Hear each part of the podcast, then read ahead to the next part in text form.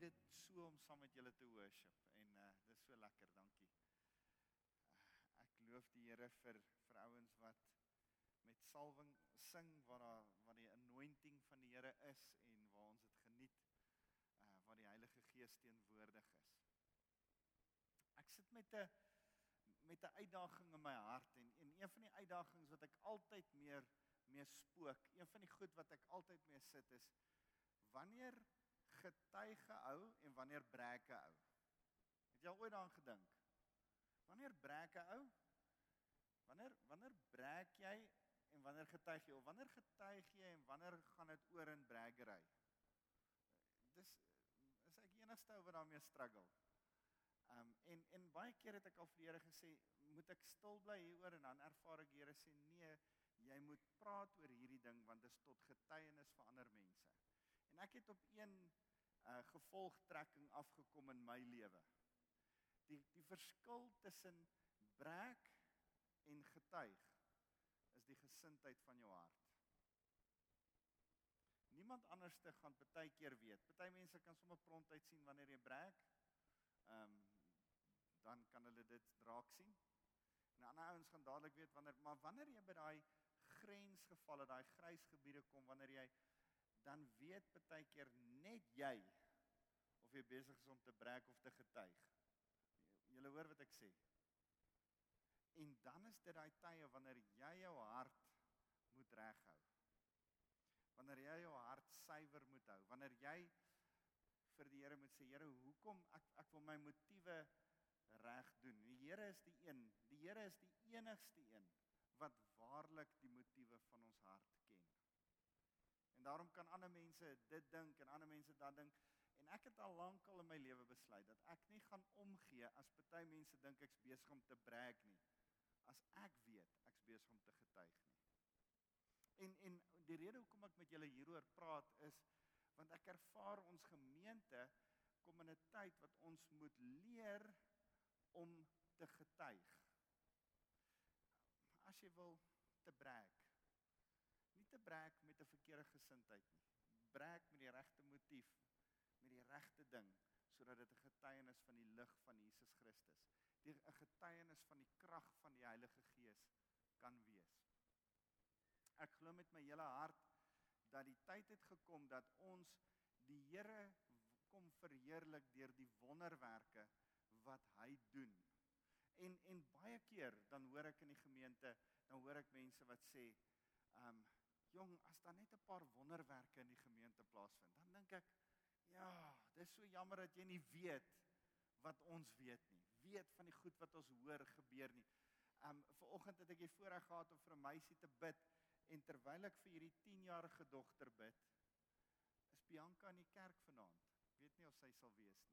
Maar terwyl ek vir haar bid, is haar been besig om so te groei sy sy het een of ander gebrek en haar een been is geweldig korter as die ander een. En ouma, haar ouma staan en kyk. En terwyl haar ouma staan en kyk, is ek en haar ouma heeltemal verstom om te sien hoe groei haar been so uit en en hoe groei die Here letterlik hierdie been. En en baie keer doen die Here goed bo my geloof uit.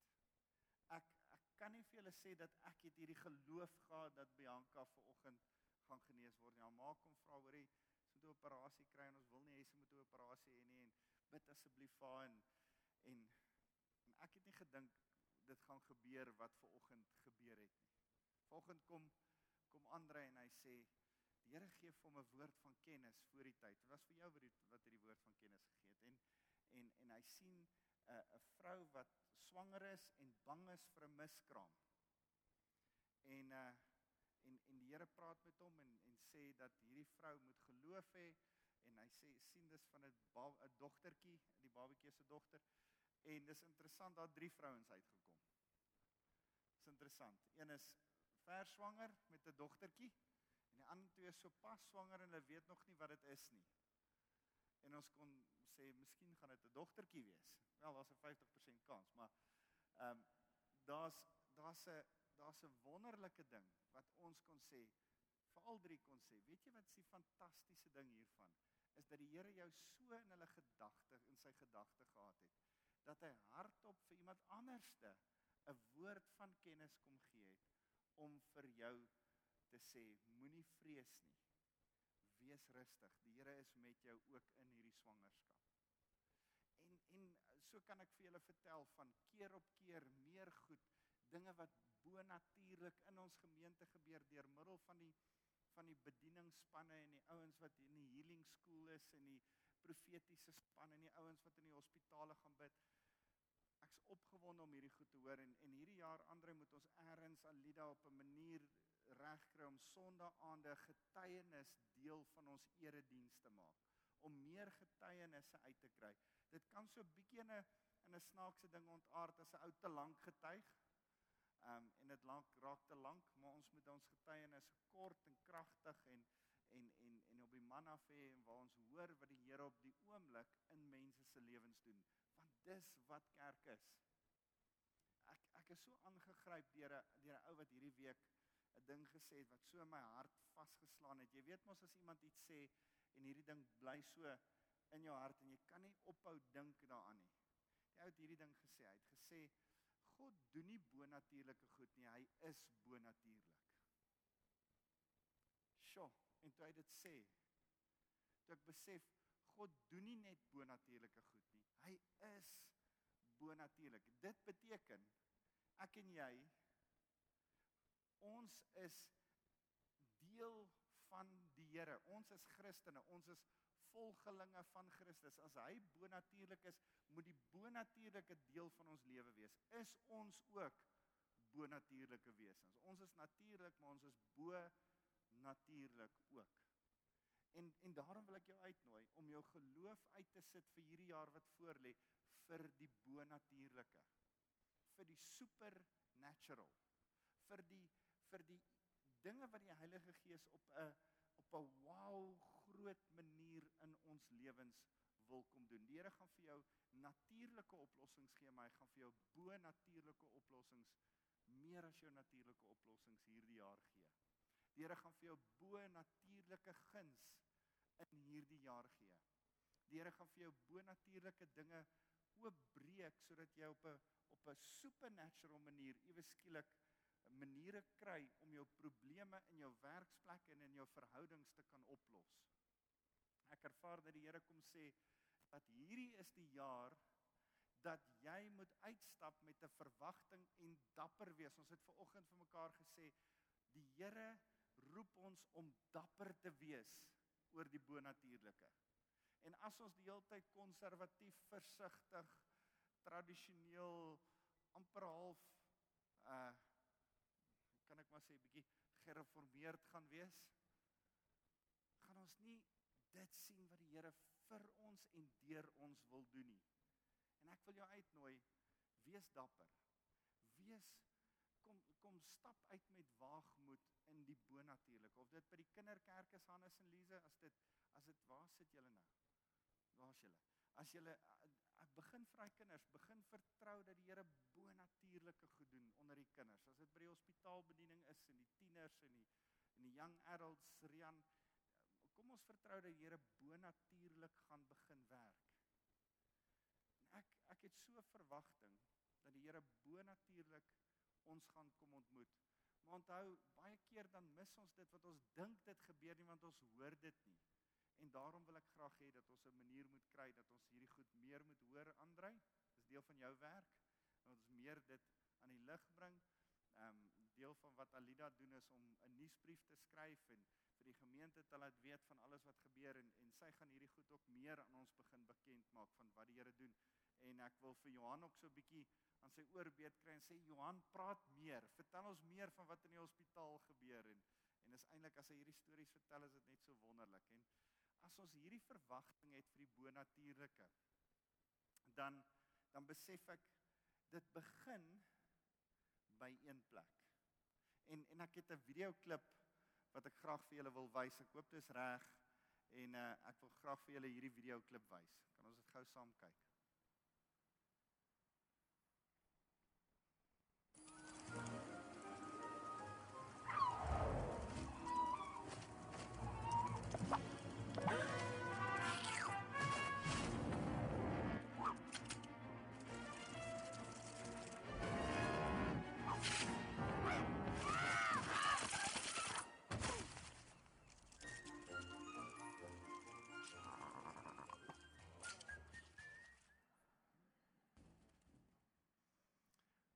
Was eintlik nog so twee ander. Ehm um, wat ook mooi is. Maar die maar die die boodskap is basies dit dat as ons in eenheid staan, is daar krag. Waar ons in eensgesindheid is, is daar krag. Lees gou, blaai gou saam met my na Handelinge 2 toe. Handelinge 2. En en ek wil vir julle 'n paar verse uit Handelinge 2 uitlees net voordat die krag van die Heilige Gees um oor die gemeente van Handelinge vaardig geword het en hulle die die Heilige Gees ervaar het vir 'n doel. Hulle het nie net die Heilige Gees ervaar want dit was lekker nie. Die Heilige Gees kom op ons en gee ons gawes en sorg dat ons die vrug van die Heilige Gees in ons lewe het vir 'n doel, vir 'n sekere rede want ons moet getuienis wees vir die wêreld daar buite. Ons moet die situasies van die lewe kan hanteer op 'n unieke manier anderste as wat die wêreld dit hanteer. So wat vir my interessant is in Handelinge 1 vers 14, ehm um, Jesus het nou net opgevaar. En die ouens het nog agterna gekyk en toe staan die twee engele en sê Galileërs, waarna kyk julle? En hulle sê net soos wat julle hierdie Jesus sien opvaar het, gaan hy weer kom op die wolke. Dis waarna ons almal uitsien. Ons sien met verwagting daarna uit. Vers 14 dan sê hy all all these En dan sê hy hulle hulle gaan terug Jerusalem toe vers 12. Hulle het teruggegaan Jerusalem toe en hulle het in die bokkamer gaan bid. All these with one accord were devoting themselves to prayer uh, together with the woman uh, and Mary and the mother of Jesus and his brothers. They devoted themselves with one accord. Hulle was almal eensgesind saam, sê 'n ander vertaling. In eens gesindheid was hulle saam. En dan as jy net so bietjie verder kyk vers 2 van Handelinge 2 dan dan dan staan daar uh op Pinksterdag ek lees vanaf vers 1 van Handelinge 2 op Pinksterdag 7 weke na Jesus se opstanding was al die gelowiges op een plek saam. Ek ek wil ook sê hulle was nie net op een fisiese plek saam nie. Hulle was ook op een plek in hulle harte saam. Hulle het saam gesien. Hulle was saam. En en en ek dink hulle het saam dieselfde bietjie issues gehad. Hulle was 'n bietjie bang vir die Romeine wat hulle gaan vervolg en maar hulle het ook saam in eenheid tot God gebid want dit sien ons in die vorige hoofstuk in vers 14 en dan sê hy uh hulle hulle was saam en dan skielik was daar in die lug bokant hulle geluid soos 'n van 'n geweldige stormwind en dit het die hele huis gevul waar hulle bymekaar was en tonge wat gelyk het soos individuele vuurvlamme het toe op tussen hulle verskyn op elkeen van hulle gaan sit en ek wil hê dat julle hierdie hoofstuk 2 as huiswerk by die huis gaan deurlees. Dis 'n geweldige lekker hoofstuk om te lees.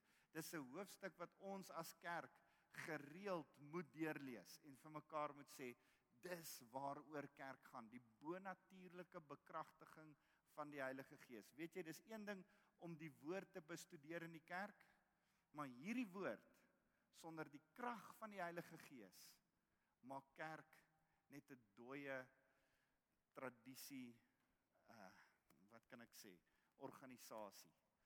Ons is nie 'n organisme, 'n lewendige liggaam en 'n organisme as die gees van die Here nie binne ons asemhaal nie. As die lewendige gees nie deel is van ons nie. So ons het die woord nodig en ons het die Heilige Gees nodig. En hier sien ons iets van die bonatuurlike wat gebeur in Handelinge 2. En en dan lees ons in Handelinge 2 dat die ouens het dit baie vreemd gevind. Party het gedink hierdie ouens is totaal en al dronk.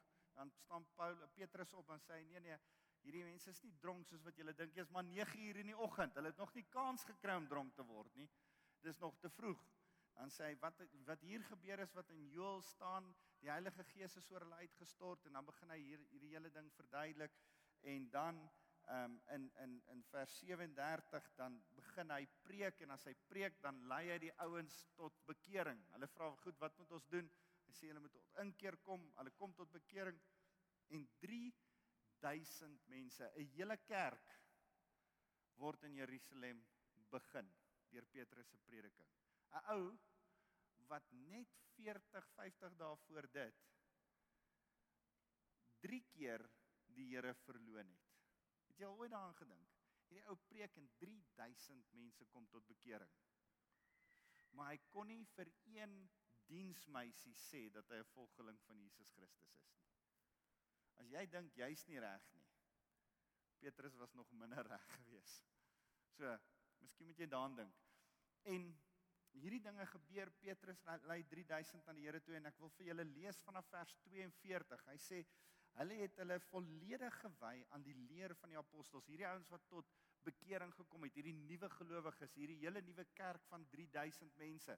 Hulle het hulle volledig gewy aan die leer van die apostels. Dis nodig dat ons die woord en die lering van die woord. Dis nodig dat iemand die woord oopbreek, dat ons dit saam bespreek. Moenie die die die die leer van die woord minag nie. Moet dit nie mis nie. Jy het nodig om Sondag kerk toe te kom om die oopbreek van die woord te hoor.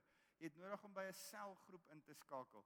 Jy het nodig om by 'n Bybelstudiegroep deel van te wees sodat die woord oopgebreek kan word, jy daaroor saam kan gesels en dit lewendig in jou lewe kan word. Hy sê hulle het hulle volledig gewy aan die leer van die apostels, aan die versorging van mekaar.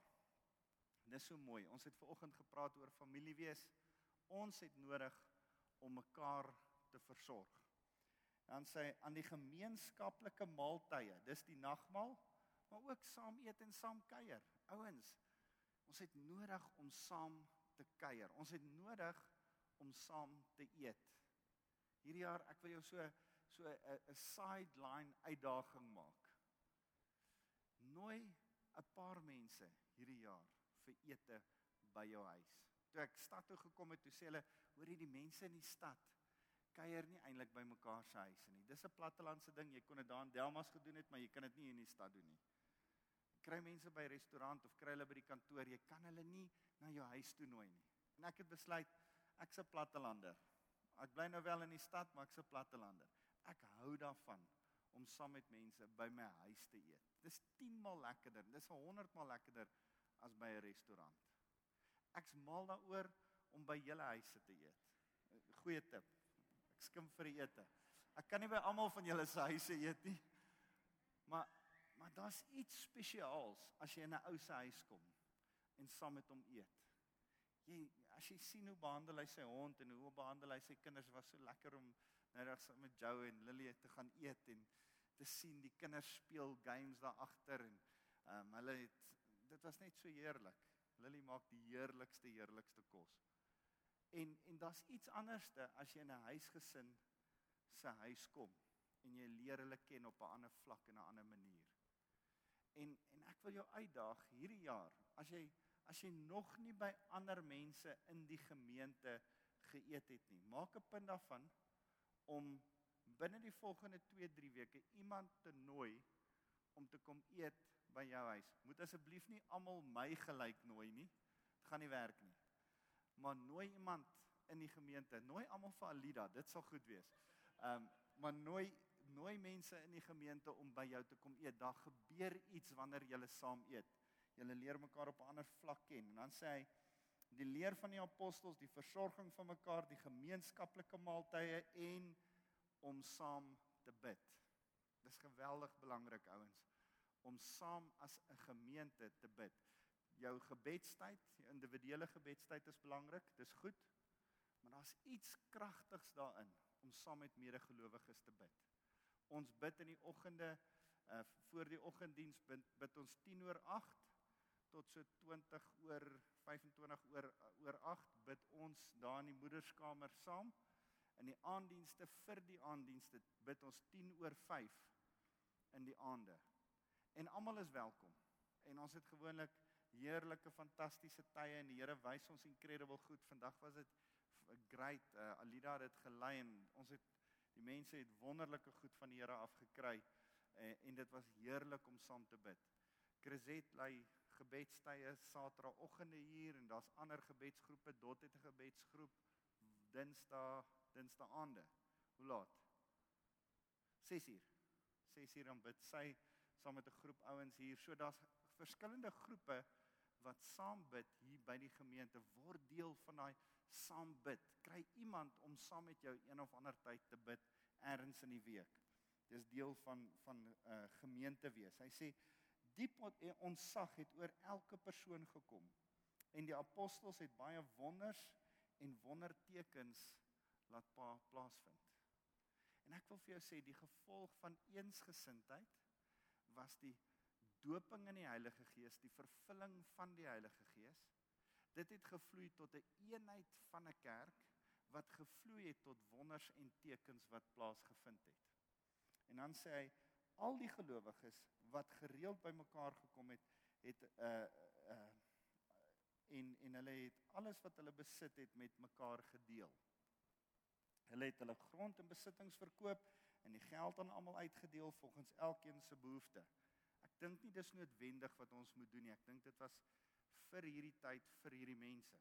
Ek dink ons moet 'n gesindheid hê van Here, alles van my behoort aan almal om my ook. Ek moet dit met hulle deel, maar ek dink nie dat ek dink die Here het op 'n spesifieke manier met hierdie gemeente gewerk in daai tyd en ek kan later daaroor uitbrei.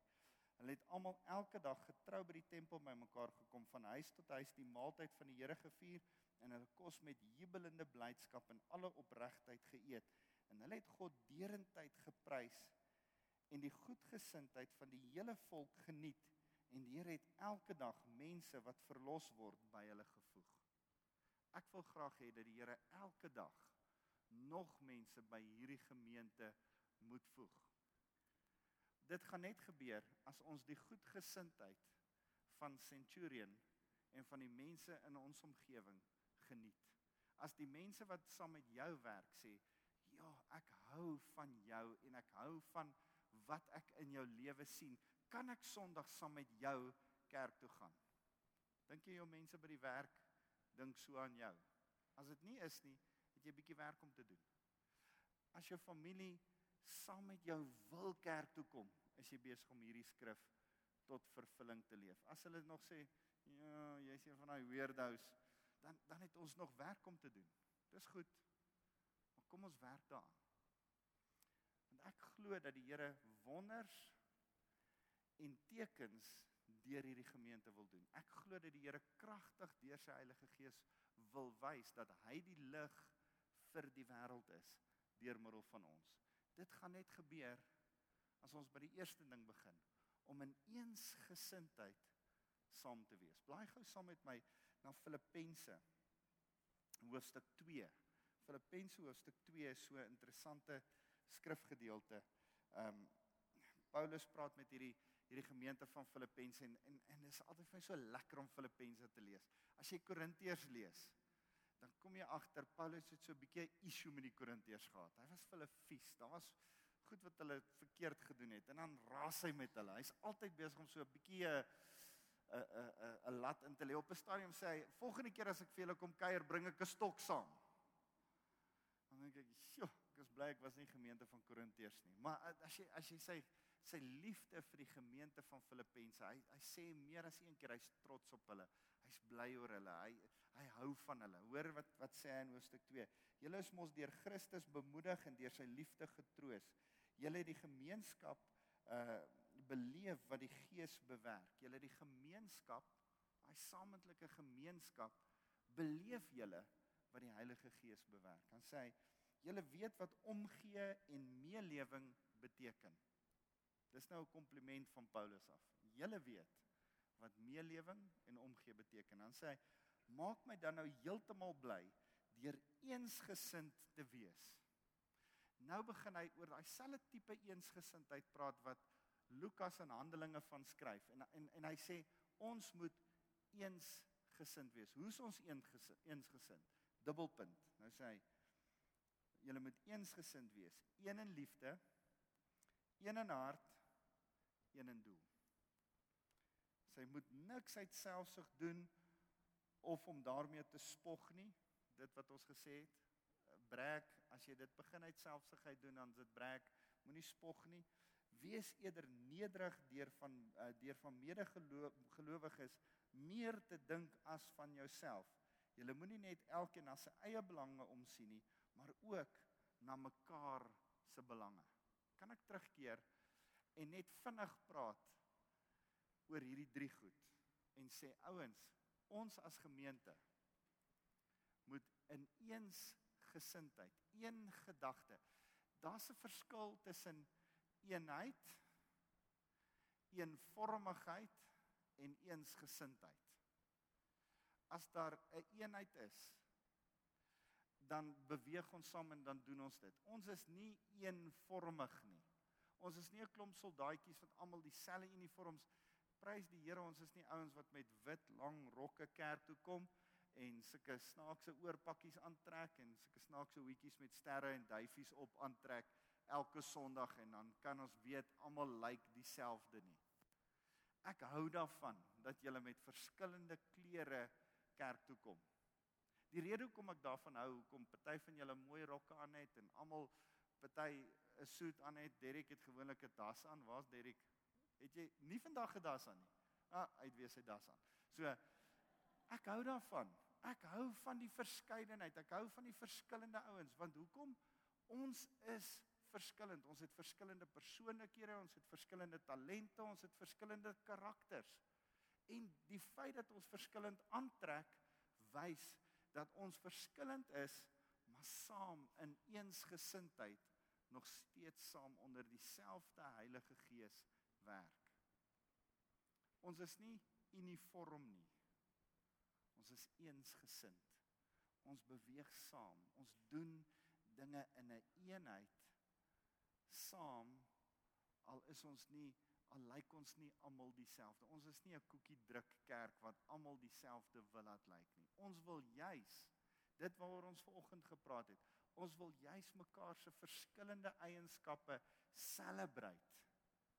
Ons wil dit nie net tolerate nie. Ons wil nie net sê ek sê jou maar verdra nie.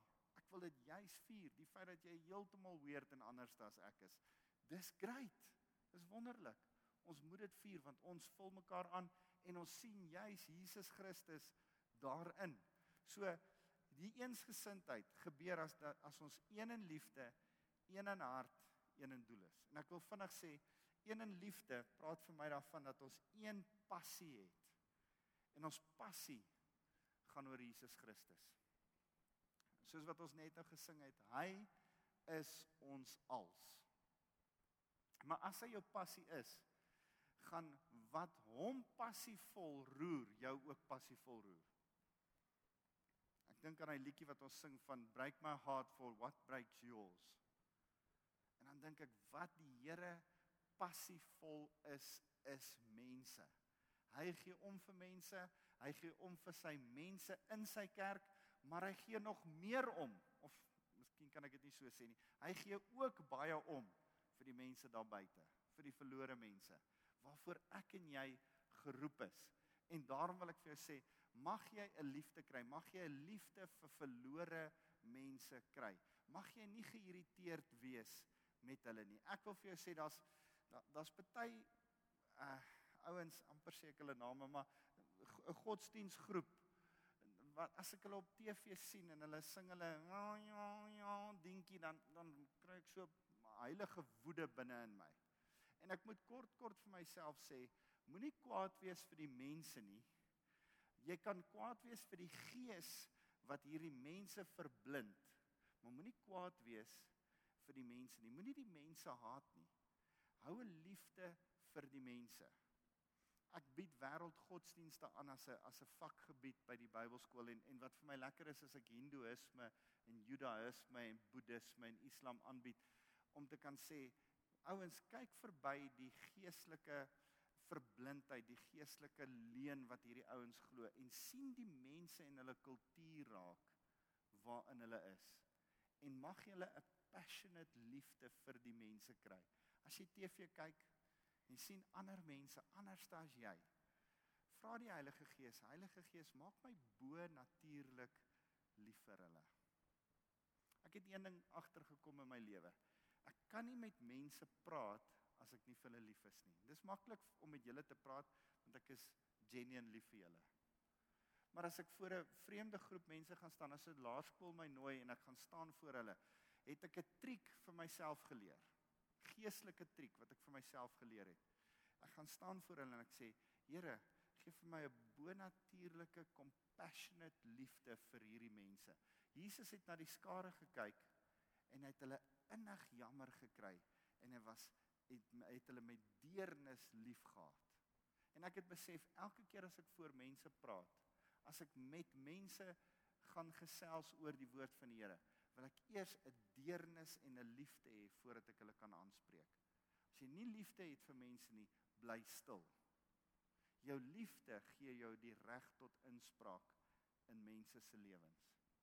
So wanneer jy met jou familie praat, wanneer jy met jou kollegas oor die Here praat, wanneer jy met enige iemand oor iets van die Here praat en jy staan voor hulle, is daar 'n Heilige Gees skietgebed wat jy moet leer. Here gee vir my 'n bonatuurlike liefde mense voordat ek met hulle praat. Mag jy passionately lief wees vir mense. Want dis wat eenheid bring. Mag jy lief wees vir die mense om jou. Kyk so vinnig om die om jou en en sien die mense om jou raak. Kyk net gou so. Draai jou nek. Jy mag maar die ander raak sien. Goed. Ek het hierdie ding wat ek in glo met my hele hart. Ons het hierdie Afrikaner, een of ander snaaks Afrikaner ding van ons mag nie vir mekaar sê ek's lief vir jou nie. En ek het lankal besluit dis snert. Ek het verkeerd groot geword. En ek het besluit ek sê vir mense ek's lief vir jou. Ek hou daarvan om die mense in die oë te kyk en te sê ek's lief vir jou. En ek wil graag hê dat jy dit moet aanleer en dit in hierdie gemeente doen want dit gaan eensgesindheid begin bring. En weet jy daar's kere wat jy ou gaan teleurstel en daar's kere wat ander ouens jou gaan kwaad maak en jy kan nie sê ja, ek kan nie regtig sê ek's lief vir jou nie want jy het my 2 jaar terug uh geïgnoreer toe ek daar by die kerk se voorportaal ingekom het. Come on man. Kom ons vergewe mekaar en ten spyte van teleurstellings en ten spyte van issues sê jy vir jou vrou jy's lief vir haar, sê jy vir jou kinders jy's lief vir jou, sê jy vir jou medegelowiges in die kerk, kyk hulle in die oë en jy sê ek's lief vir jou. Van ons het al so groot geword dat ons nie lekker weet hoe ons dit nou gaan doen nie. Oefen dit. Begin verby dit raak al hoe makliker en makliker en makliker. Ek ek sien party mense as ek vir hulle groet en ek sê okay, totsiens, ek's lief vir jou. Dan hey, jy skeef. Nee, ek's nie skeef nie, maar ek's lief vir jou. Ouens, ons is anderste. We're a peculiar people. So wees lief vir mense. Ons is een van liefde. Ons is een van hart. Mag ons hierdie hart, hierdie hierdie gees, hierdie ingesteldheid dra. As as ek dink een van hart, dan gaan dit oor jou attitude. Ehm um, wat wat maak jou wat hoe's jy ingestel op die oomblik? Hoe's jou ingesteldheid en jou gesindheid op hierdie oomblik? Ons begin 'n jaar en jy's veronderstel om positief en opgewonde te wees, maar party van julle se wiele is al klaar pap en jy kom al klaar so so werk toe. En en ek wil vir oggend vanaand vir jou vra, maak elke oggend 'n besluit. En as jy opstaan, het ek het al hierdie storie vertel, maar as ek uit die opgestaan het uit my bed uit, my vrou het op 'n stadium so 'n groot spieël gehad. En om een of ander rede het sy dit langs my deel van die bed gehang. Dit was in ons vorige huis. En dan as ek uit die bed uit klim, dan kyk ek myself en dan skrik ek eers en dan het ek 'n keuse. Ek het vir een van my dogters ook altyd hierdie keuse gestel. God of gat. Kies elke oggend. Sy het so 'n ding gehad, sy staan dikbek op op in die oggend. Sy is nie 'n oggendmens nie. Sê ek nee nee nee. Ons ons tolereer dit nie in hierdie huis nie. In hierdie huis kies jy elke oggend God of gat. Jy gaan nie die gat kies nie, jy gaan God kies elke oggend. En as jy die verkeerde keuse maak, help ek jou gou-gou daar by die badkamer om die regte keuse te maak. Het ons mekaar. Sy sê nee, is paas reg en sy het en ek het haar mooi gehelp. Sy is nou 'n oggendmens. Sy staan met vreugde op en sy kies altyd God in die oggende. Dis wonderlik. Sy kies hom reg deur die dag ook, maar dis wonderlik om te besef jy het 'n keuse. Jy het 'n keuse. Elke oggend, God of gat. Gaan ek die Here kies of gaan ek in 'n gat bly sit? Gaan ek vreugde? Wat is my ingesteldheid? Is ek positief in die dag of gaan ek maar net weer hierdie dag aanpak? het op 'n stadium saam met 'n skool gewerk waar die skoolhoof die die die onderwysers elke oggend uitgestuur het met kom ons gaan pak hierdie uh, uh, hoe het hy altyd gesê hierdie uh, terrible dag maar aan. Dan dink ek, hoe kan jy hulle so uitstuur? Verstaan jy, jy kan nie mense so uitstuur nie. As jy nie positief is nie, gaan jy jou negativiteit aansteeklik wees aan ander mense. As jy positief opstaan, gaan jou positiwiteit aansteeklik wees aan jou kollegas om jou. Wat is jou gesindheid? Wat is jou hart? Is jy een van hart met die in die gemeente? Dink net daaraan dat ons almal as almal van ons soos daai krappe begin saamwerk, dan gaan ons die Satan se vere laat waai. As ons almal saam positief in eensgesindheid een van hart is. Een van liefde, een van hart, een van doel. Ons het 'n doel. Neville het hierdie ding gekry by die Here kan 'n nasie na die Here terugkeer. Ons weet dis die doel van hierdie gemeente. Ons glo dit ons soek dit met 'n passie. Ons praat daaroor dat die Here ons gemeente roer om vir hierdie volk te bid. Ons glo dat die jong manne en vroue uit hierdie gemeente gaan opstaan wat kerke oor hierdie nasie gaan begin in elke dorp en stad in ons land. Ek het vanoggend daaroor gepraat en gesê hy vra altyd kan 'n nasie na die Here terugkeer? Jou antwoord bepaal jou betrokkenheid en ek het toe op 'n stadium gesê my antwoord is ja. As my antwoord ja is, hoe bepaal dit my betrokkenheid? As dit nee is, is dit maklik. Geen betrokkenheid nie. Ek hou jou dop. Ek's net 'n spectator. Maar as my antwoord ja is, dan sê ek goed, maar hoe is ek dan betrokke? Hoe maak ek dan hierdie visie in Suid-Afrika werk? 'n Lewende woord in elke dorp en stad in ons land. Hoe dis die manier hoe ek besef 'n nasie kan terugkeer na die Here. Ek glo dat die Here se plan A, plan B, plan C tot by plan Z, hy het nie ander plan nie. Sy plan is die kerk. Ek is passievol oor die kerk. Ek glo in die kerk. Ek weet die kerk het sy foute en sy flaws, maar ek deel dink dis die mooiste deel van wat die Here beplan het, dat die kerk met sy flaws sy antwoord vir 'n verlore wêreld is. En ek glo dat 'n kerk elke stad en elke dorp kan transformeer en verander. En omdat ek passievol is oor die kerk. En omdat ek passievol is oor 'n kerk wat werk, wil ek graag hê hierdie kerk moet werk en as 'n model werk. En dit wat ons het, you can't export what you don't have. Ons moet dit eers hê. En as ons dit suksesvol het en dit werk, die kinderkerk, die jeug, die bedieninge, die huweliksbediening, as as hierdie goed werk in ons gemeente, dan kan ons sê, kom ons vat wat ons hier het en ons dupliseer dit in in Oudtshoorn en in Kroonstad en in wherever oralste anderste. En ons sê Here mag ons nasie terugkeer na U toe want ons het 'n doel. Ons het 'n een doel en dis om Jesus Christus in ons land verheerlik te sien. Ek glo met my hele hart ek ek is verskriklik lief vir Afrika. Ek het so 'n T-shirt en dan sê nou, hy lyk soos 'n hart, maar die hart is so 'n Afrika vorm. En dan staan daar my heart is Africa.